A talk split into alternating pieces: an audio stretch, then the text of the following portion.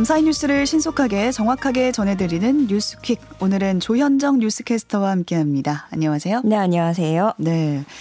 2011년 동일본 대지진 이후에 뭐 최악의 참사다 이렇게 불리고 네. 있는데 튀르키예 시리아에 대지진이 발생한 지 이제 사흘째가 되고 있어요. 사망자가 만 명을 넘어섰다고요. 어, 튀르키예가 공식 발표한 사망자가 9천여 명이 되고요. 시리아 당국과 반군 측 구조대인 하얀 헬멧이 밝힌 수치가 2,500명을 넘어서면서 음. 외신들이 이를 토대로 12,000여 명이 사망한 것으로 현재 집계하고 있습니다. 네. AFP 통신은 이번 지진이 21세기 들어서 여덟 번째로 희생자가 많은 지진으로 기록됐다고 전했는데요. 이 일곱 번째가 동일본 대지진이거든요. 음. 18,500여 명이 사망했었고 그런데 이 튀르키예 지진이 지금도 사망자가 늘어나고 있어서 이를 넘어설 가능성도 있습니다. 네. 일전에 WHO가 2만 명이 넘을 수 있다고 전망을 했었고 네. 또 미국 지질조사국은 사망자를 정말 최악의 경우에는 10만 명까지도 내다보고 있다고 전해집니다. 아. 지금 뭐 상당히 처절한 상황이죠. 시리아 북서부 지역에서는 폐허 속에서 탯줄을 단 신생아가 구조되는 일이 있었습니다. 예. 네. 무너진 5층 건물의 잔해물을 걷어내던 주민이 아기 울음소리를 들었고 붙어 있던 탯줄을 자르고 곧바로 병원으로 이송했습니다. 어머니는 어떻게 됐나요? 어, 출산 직후에 바로 숨졌어요. 그리고 어. 아버지를 비롯해서 다른 가족들도 지진으로 모두 사망해서 어. 아기는 태어나자마자 고아가 돼버렸습니다. 또 건물 잔해 밑에 깔려서 17시간 동안 남동생을 지킨 시리아 소녀의 사연도 있는데요. 지붕에 깔려서 구조를 요청하는 한 남매의 영상이 음. 공개됐습니다. 엎드린 채로 잔해에 깔려 있는 소녀가 동생 머리를 한 손으로 힘겹게 떠받치면서 보호하는 모습인데요. 네. 이 소녀는 구조대가 오자마자 하는 말이 저를 꺼내주면 평생 당신의 노예가 되겠다. 아. 이렇게 호소하기도 했습니다. 어, 다행히 남매는 무사히 구조돼서 현재 보호소에서 휴식을 취하고 있다는 소식이고요. 참 그리고 안타까운 소식들이 많죠. 사랑하는 자녀를 잃은 부모들도 속출하고 있는데 음. 무너진 건물 잔해에 깔려서 이미 숨진 딸의 손을 놓지 못한 채 망연자실 앉아서 그 곁을 지키는 아버지 사진이 전 세계인의 가슴을 아프게 아, 하고 있습니다. 네, 이 사진 많이들 보셨을 네, 거예요. 네, 네. 무너져 내린 아파트 폐허 더미에 웅크리고 앉아서 숨진 자신의 15세 딸의 손을 꽉 잡고 있는 그런 모습입니다. 어, 지진 발생 당시에 침대에 누워있던 딸은 미처 대피하지 못하고 음. 콘크리트, 창문, 벽돌 등 잔해에 깔려 숨졌습니다. 네, 자녀들은 부모를 잃고 또 부모들은 자녀를 잃고 이런 상황이 나오고 있는데 멀리서 지켜보는 모두가 좀 가슴이 타들어가는 그런 상황입니다. 이제 골든타임이 72시간이라고 하잖아요. 사흘이 지났으니까 얼마 남지 않았거든요. 지금 영하의 날씨도 도와주지 않고 있는 상황인데 튀르키예 정부의 미흡한 대응도 지금 지적이 되고 있어요. 네, 이게 뭐 워낙에 큰 지진이라서 음. 사실은 인력으로 손쓰기도 어려운 상황이 맞긴 한데 튀르키예 정부의 무능한 대응도 또 한몫하고 있습니다. 아유, 네. 이재민들은 거리에 내몰린 채 직접 식량을 찾아 나서고 있는데 구호품도 제대로 받지 못하고 있지만 또 그렇다고 해서 언제 또 지진이 다시 올지 모르기 때문에 음. 집으로 돌아가지 못하고 있는 상황이고요. 정부의 대, 대응에 대한 비난이 커지고 있지만 튀르키예 당국이 택한 것은 트위터 접속을 차단하는 등의 어. 여론 통제였습니다. 여론 통제요? 네.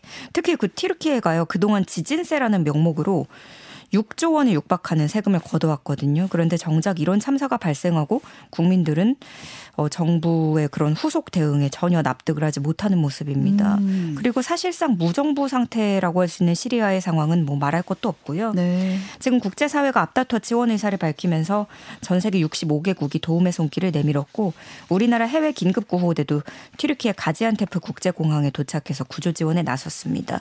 총 118명으로 그동안 해외에 파견됐 던 우리 긴급 구호대 가운데 규모가 가장 크고요. 음. 어, 유럽연합은 튀르키예와 시리아에 약 88억 원 규모의 인도적 지원을 결정했습니다. 그리고 서방 사회의 제재를 받고 있는 시리아는 제재를 풀어달라는 도움을 요청했습니다. 네, 전 세계가 나서서 지금 돕고 있는데 많은 사람들이 구조되길 바랄 뿐입니다. 다음 소식 보겠습니다. 춘천 레고랜드 테마파크 사업과 관련해서 검찰 소환 통보를 받은 뒤에 연락이 두절됐던 전 강원도청 고위 공직자가 있었는데 숨진 채 발견됐다 이 소식 전해졌습니다. 네, 최근에 레고랜드 사업과 관련해서 검찰 조사를 앞두고 실종됐던 A 씨인데요. 음. 참고인 신분으로 조사를 앞두고 있던 중에 연락이 두절됐고 네. 경찰이 수색에 나선 지 닷새 만에 숨진 채 발견됐습니다. 어, 춘천 경찰서에 따르면 지난 4일에 가족이 직접 A 씨가 휴대전화를 집에 두고 귀가하지 않는다면서 실종 신고를 했고 경찰이 인력 100여 명을 투입해서 수색한 끝에 시신을 발견했습니다. 지금까지 유서는 발견되지 않 았고요. 검찰은 A 씨에 대한 소환 이유에 대해서도 함구하고 있습니다. 다만 이 A 씨는 지난 2014년 재직 당시에 레고랜드 추진 단장을 지냈고요. 음. 지난해 11월에는 검찰이 레고랜드와 관련해서 진정 사건을 접수했는데 진정 내용은 2014년 A 씨가 레고랜드 사업 지원 관련 부서에서 근무했을 때와 연관이 있는 것으로 알려졌습니다. 네. 초등학교 5학년생 어린이가 집에서 숨진 채 발견되는 일이 있었는데요. 지금 경찰이 살해 용의자로 어린이의 친부와 계모를 긴급 체포했습니다. 네, 이 인천시 남동구 자택에서 초등학교 5학년생 아들 A군을 학대해 사망하게 한 혐의를 받고 친부와 계모가 아동학대치사 혐의로 긴급 체포됐습니다. A군의 사망 사실은 먼저 친부가 신고 접수를 합니다. 아이가 숨을 쉬지 않는다라고 신고했고 당시 A군은 심정지 상태로 119 구급대 심폐소생술을 받으면서 인근 병원으로 이송됐는데 숨졌습니다. 음.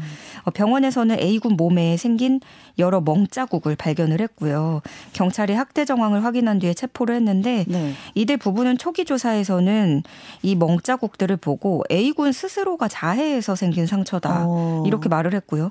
다음날 조사에서는 때리기는 했는데 훈육 목적이었다라고 주장을 하면서 제대로 진술을 하지 않고 있습니다. 학교에서는 몰랐나요, 이 사실을? 어, 원래 음. 이게 지난해 11월부터 사망 직전까지 학교에 계속 나오지 않았어요. 음. 그래서 장기 결석자로 분류가 됐고 원래 이제 계속 지속적인 관리를 해야 되는 대상자였던 거죠. 네. 그래서 교육 당국이 대안을 안내하려고 했는데 이들 부부는 계속 이제 핑계를 대요. 필리핀 유학을 준비 중이라서 홈스쿨링을 하고 있다. 이러면서 학교 측에 각종 안내도 거부했고요. 음. 그리고 학교 측은 원래 이제 지속적인 모니터링이 필요한데 네. A군이 결석 일주일째 됐을 때 한번 딱 부모가 직접 학교를 데리고 방문을 한 일이 있었거든요. 아, 부모와 A군이 네. 그 이후로는 따로 가정 방문을 전혀 하지 않았고요. 음. A군의 소재를 전화로만 확인을 한 채 시교육청에 보고를 했습니다. 어, 경찰은 이웃 주민들의 이제 진술도 확보를 하고 있는데요. 주민들은 이렇게 말을 합니다. 비적 마른 아이가 추운 겨울날에 현관 앞에 서 있는 것을 봤다. 네. 어, 그리고 A군보다 어린 여동생들이 있는데 여동생들은 그렇지 않았는데 아들 혼자서만 어, 어머니라고 부르거나 하셨어요. 이런 초등학생에 걸맞지 않은 극존칭을 써서 뭔가 좀 음. 이상했다라는 진술도 나왔습니다. 네. A군의 동생 두 명은 아동 보호 시설로 인계 조치 중이고요. 부모와 분리된 것으로 확인됐습니다. 네, 안타깝습니다. 여고생에게 마약을 투약하고 성매매를 하도록 한 혐의로 기소된 20대 남성이 있었는데 항소심에서 징역형을 선고받았습니다. 네, 2019년 7월부터 2021년 1월까지 어, 당시 여고생이었던 B양에게 필로폰을 투약하고 남성들과 성매매하도록 한 혐의로 아. A 씨가 재판에 넘겨졌습니다. 여고생에게요? 네. 경찰 조사 결과 A 씨는 이 B양을 상대로 그루밍 행위, 그러니까 성적 착취를 목적으로 아동 청소년과 사전에 친밀한 관계를 맺어두는 그런 행위를 하고 어, 여러 차례 가출하도록 하게 만든 뒤에 음. 동거를 하면서 범행을 저지른 것으로 드러났습니다. 그런데 이 후유증으로 B양이 마약 부작용이 생겼거든요. 그래서 뇌출혈이 일어나서 오. 오른쪽 반신 불수 상태가 됐습니다. 지금요? 네. 네. 그 1심 재판부에서 A 씨 혐의 대부분을 유죄로 판단을 했는데 A 씨도 그렇고 검찰도 그렇고 양측이 항소를 했어요. 그래서 항소심 재판부는 1심 판결을 유지해서 징역 9년 6개월을 선고했습니다. 그러면서도 항소심 재판부는 어, 검사 측의 주장에 대해서 당시 피해자가 만 18세 6개월이었기 때문에 스스로 판단할 능력이 있어서 미성년자 유인에 해당하지 않는다 이렇게 밝혔습니다. 네. 다음 소식 보겠습니다. 오늘 찹찹한 네. 소식이 참 많네요. 네. 군 복무 중에 스트레스를 풀겠다면서 동료 병사들과 군용차를 몰고 부대를 이탈한 현역 병사가 있었는데요. 집행유예 선고받았다고요. 네, 추자도에 주둔한 해군 소속 병사 B 씨인데요. 지난해 1월 새벽에 부대 내 당직실에서 군용 차량 3대를 몰고 부대를 몰래 빠져나온 뒤에 약 30분간 운전한 것으로 조사됐습니다. 특히 B 씨의 동료 병사는 술까지 마시고 군용 차량을 몰다가 어. 도로 경계석을 들이받는 사고를 내기도 했습니다. 음주운전을 한 거예요? 네. 그러니까 이들이 이게 생활반하고 당직실에서 이제 뭐 얘기를 하잖아요. 음. 그때 부대에 대한 불만을 좀 얘기를 하다가 스트레스 풀어보자. 하면서 밖으로 나간 것으로 조사됐습니다. 어, 재판부는 B 씨에게 징역 1년에 집행유예 2년을 선고했습니다. 어, 재판부는 피고인을 포함한 다수의 병사들이 이 범행에 가담했고 일부는 술에 취한 상태에서 운전해서 교통사고까지 발생시킨 죄질이 무겁다라고 음. 말을 했고요. 그러면서도 피고인이 자신의 잘못을 모두 인정하고 반성하는 점, 부대를 이탈한 시간이 길지 않은 점 등을 고려해서 형을 정했다고 양형 이유를 설명했습니다. 네. 정부가 다음 달 내놓을 예정인 긴급 생계비 대출을 놓고 지금 고금리 논란이 일고 있는데 이게 저소득층 대상 대출인데 금리가 높은가 보네요. 어, 네. 일단 이 긴급 생계비 대출에 대해서 좀 소개를 해드리면요. 네. 저신용 저소득 취약차주에게 최대 100만 원을 신속 지원하는 긴급 생계비 대출입니다. 올해 총 1천억 원 규모로 공급이 되고요. 소액의 급전을 구하지 못해서 좀 불법 사금융까지 내몰리는 음. 이런 저소득 저신용자가 없도록 서민금융진흥원이 직접 소액 대출을 해주는 제도입니다. 어, 기존 대상에서 제외됐던 저신용 연체자, 무소득자까지 포함을 하게 되는데요. 고정금리로 15.9%의 금리가 적용됩니다.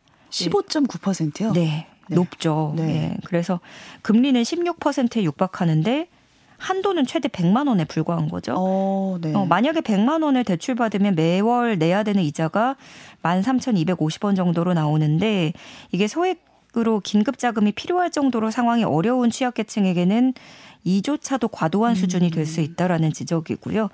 또 이게 처음부터 100만 원을 딱 대출해 주는 게 아니라 성실하게 상환을 하면 50만 원을 추가 대출해 주는 거기 때문에 어, 이런 식으로 대출을 해주는 건 좀 정책 효과를 떨어뜨릴 수 있겠다라는 어. 의견도 나오고 있습니다. 네. 온라인 커뮤니티 등지에서도 반응이 엇갈리고 있는데요. 사채 쓰는 것보다야 낫겠지만 정부가 긴급 생계비라면서 15.9%의 연이자를 붙이는 건 이해가 가지 않는다. 뭐 정부까지 나, 나서서 이자 장사하는 게 아니냐라는 목소리도 있었고요. 음. 반면에 금리가 다소 높긴 하지만 일단 대부 업체 말고 갈 곳 없는 서민들을 살릴 수는 있을 것 같다. 또 혹은 통장에 단돈 천 원도 없을 때 10만 원, 100만 원이 얼마나 구세주인지 겪어본 사람은 알 것이다. 라는 반응도 있었습니다. 네, 뭐 대부업체보다 낫긴 하겠 지만 15.9% 높긴 하네요. 네. 네. 배우 유아인 씨가 프로포폴 상습 투약 혐의로 경찰 조사를 받았다. 이 소식 들어와 있습니다. 네, 어. 뭐 캐릭터도 되게 다양했고 음. 연기력도 좋다고 평가를 받으면서 충무로에서 흥행 보증수표라고 불리는 유아인 씨죠. 향정신성 의약품 유통을 감시하는 식품의약품 안전처가 유아인 씨의 프로포폴 처방 빈도가 지나치게 잦다면서 음. 경찰의 수사 의뢰에 들어갔습니다. 네. 어, 수사에 착수한 경찰은 유아인 씨에 대해서 출국 금지 조치도 함께 내린 것으로 알려졌고 소속사 측은 관련 혐의로 경찰 조사를 받은 사실을 인정했습니다. 다만 평소 건강검진이나 시술 등 필요한 경우 외에는 프로포폴을 맞지 않은 것으로 안다면서 투약 횟수와 관련해서 몰랐다는 취지로 해명을 했고요.